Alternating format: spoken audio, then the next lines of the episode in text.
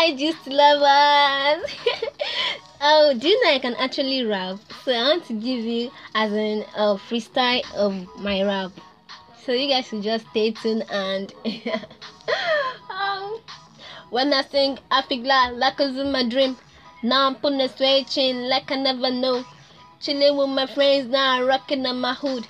Every day's my birthday and I keep it real. I just put the switch well like I'm from the Jude.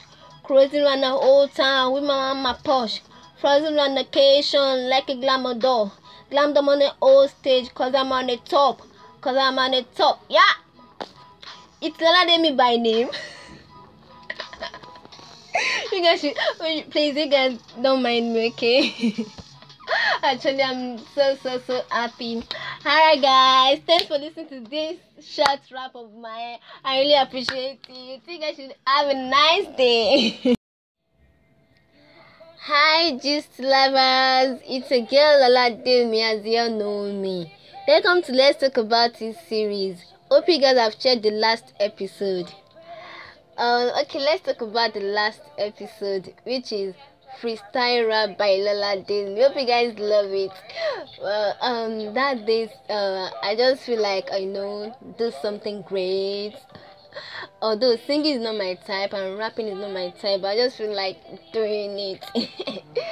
oh, so guys, uh, let's move on to the next episode, which is oh, dreams job.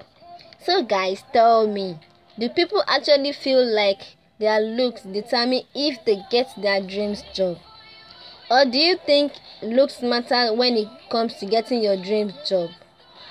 I know some people say you need to look great, smart, and sound cool on radio. But then, guys, do you think looks matter to anybody who work on TV? So, guys, what to take on this? This is the gist with Lademi Stay tuned.